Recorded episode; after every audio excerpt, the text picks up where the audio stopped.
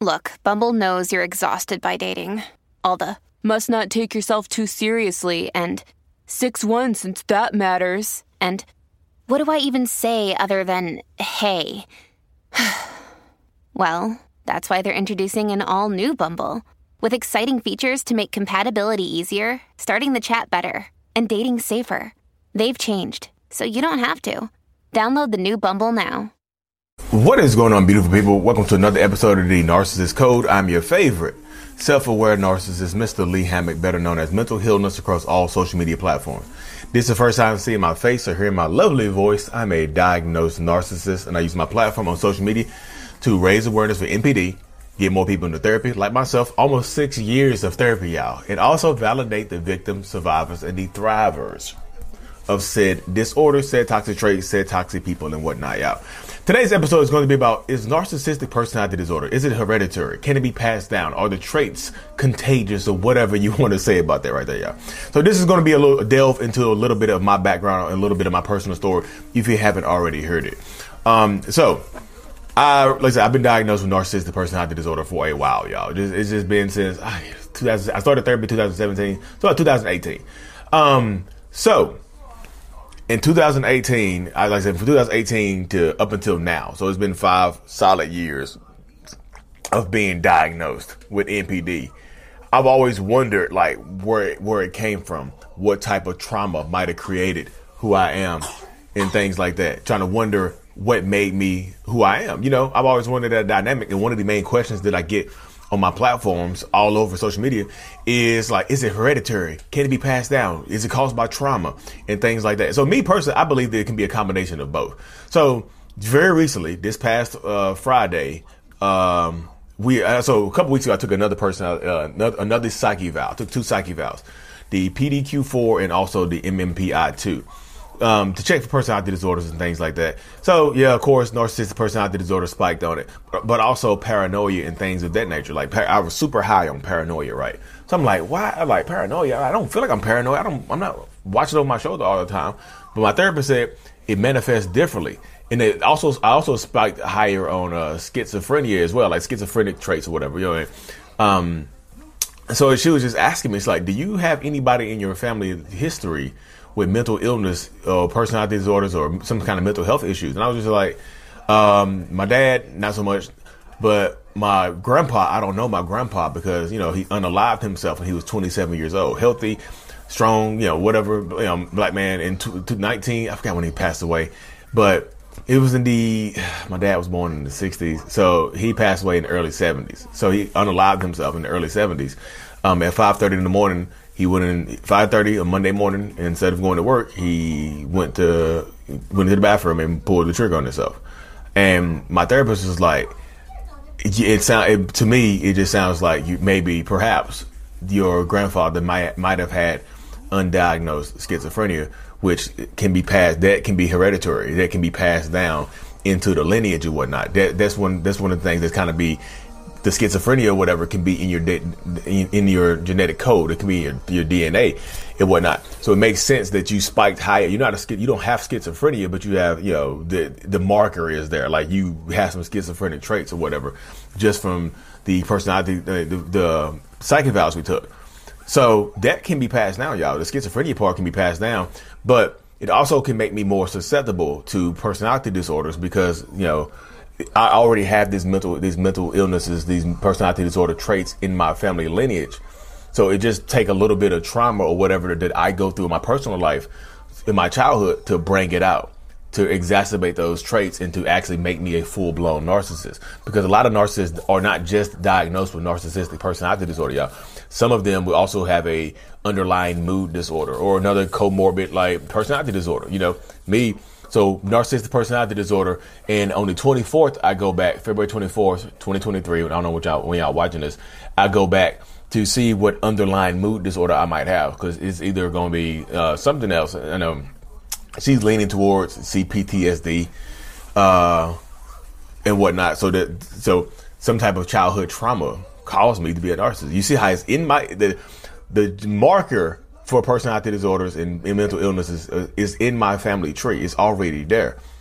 But I've also had some childhood trauma to bring it out as well. So when people ask me, can it, is it hereditary or can it be passed down? Or is it caused by trauma? I say it could be a little bit of both from my own perspective. I've seen studies and whatnot that people have done as well to say that they, uh, it could be, it could be passed down through from generation to generation and whatnot.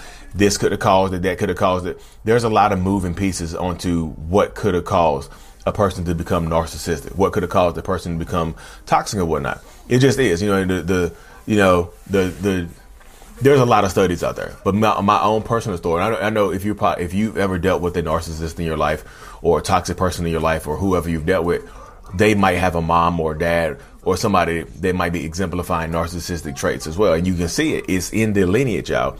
Toxic people can create other toxic people. It, it doesn't always work that way. A narcissistic, a narcissistic toxic parent doesn't always create a narcissistic toxic son or daughter. They can create impact. They can they can create people with codependency issues. They can create people with other trauma, bipolar, yeah, not bipolar, but um, personality disorders and things like that. They can give, you know, a narcissistic parent can give their can traumatize their child enough for the, the child to have borderline personality disorder. It's not it's not narcissist makes narcissist. It could be narcissist, could be you know the catalyst for you to become something else.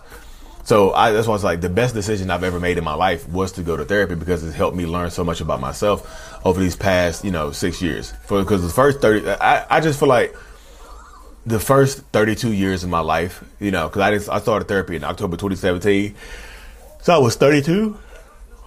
In 2017, I was 32 years old.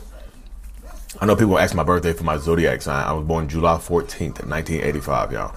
Um, but like I said, in October, like I said, I was 32 years old, so I just feel like the last what five plus years since I've been in therapy of my life have been way better than the first 32 years of my life. I feel like I have less friends right now and less, you know, less connection to people in real life more. But I do feel like I live a more genuine, authentic existence because I'm understanding the dynamic of who I am. You know, why I am the way that I am. Because like my grandfather very well could have had a personality disorder or some kind of mental health issues and things like that. Somebody left a comment on my Instagram. I shared this. I shared a short story about this on uh, on Instagram. I shared it on YouTube the other day as well. Um, about how my grandfather could have had could have had uh, undiagnosed schizophrenia because it's the 1970s, y'all. I mean, just think about the time that that that, that time for for black men in America. It wasn't the best time.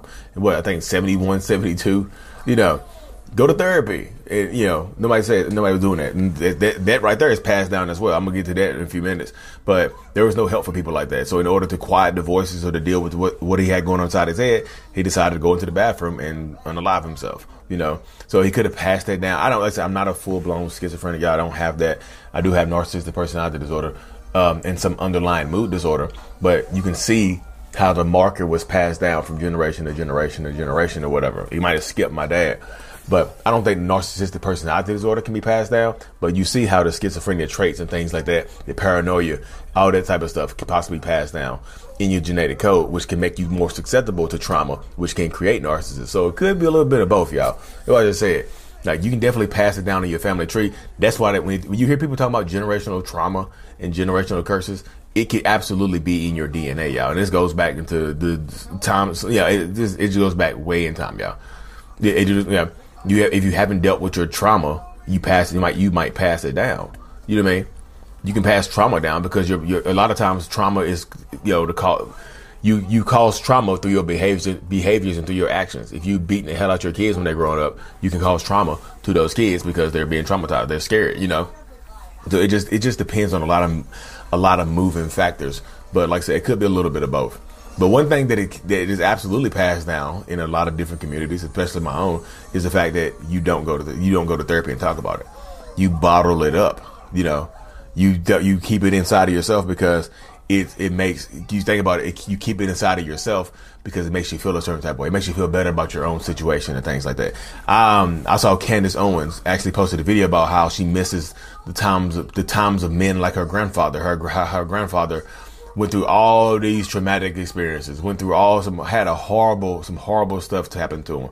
And he didn't speak a word about it. He just kept it in. He bottled it, bottled it up. He was a real man. You see what I'm saying? You, that right there, the language can be passed down. The language to keep you out of therapy can be passed down from generation to generation to generation. So right there, that, and that's built into society as well. Don't go to therapy. You don't need to go to therapy. Going to therapy makes you look weak. Going to therapy makes you look makes makes you look like a beta male or whatever the whatever the hell they saying nowadays. You know what I mean? But it absolutely does not. My life has been, you know, just exponentially better since I stepped foot into a therapist's office because that's what I've been doing. I've been working on myself for X amount of years to be able to do this, to be able to say this. You know what I mean? So baby steps in the right direction. Baby steps are still steps, y'all.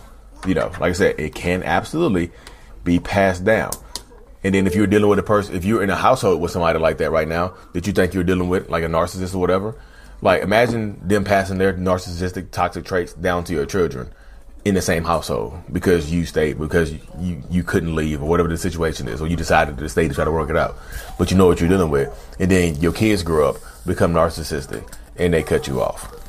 Or your kids grow up become narcissistic and they treat you horribly you see what I'm saying there's a, yeah there's, a lot of moving pieces in this in this type of situation y'all but anyway y'all um, thank y'all so much for tuning in. I really, truly appreciate every single one of y'all. I really do, y'all. I'm super thankful for y'all um, more therapy sessions. I'll update y'all with the therapy sessions on the 24th. See where, see where we go from there. Um, but yeah. Anyways, y'all, y'all haven't noticed already, my new self love journal is out. The self love journal. I, I love me. I don't know if you can see it. I love me. A self love journal by Lee Hammock. It is on Amazon. You can search uh, the links in the description of every video I post on YouTube. Um, but also, you can search Lee Hammock Self Love on Amazon. It'll pop up, y'all. Thank y'all so much for the support. If y'all if you've already supported the journal, thank y'all so much. Hit me a, give me a five star review on there, y'all. I appreciate the reviews. I really do. The goal is to change as many lives as possible with the journal to help you build rebuild that self love, help you rebuild that internal dynamic, and you know, I appreciate y'all. Like and subscribe for more. Mental Healness is out. Peace.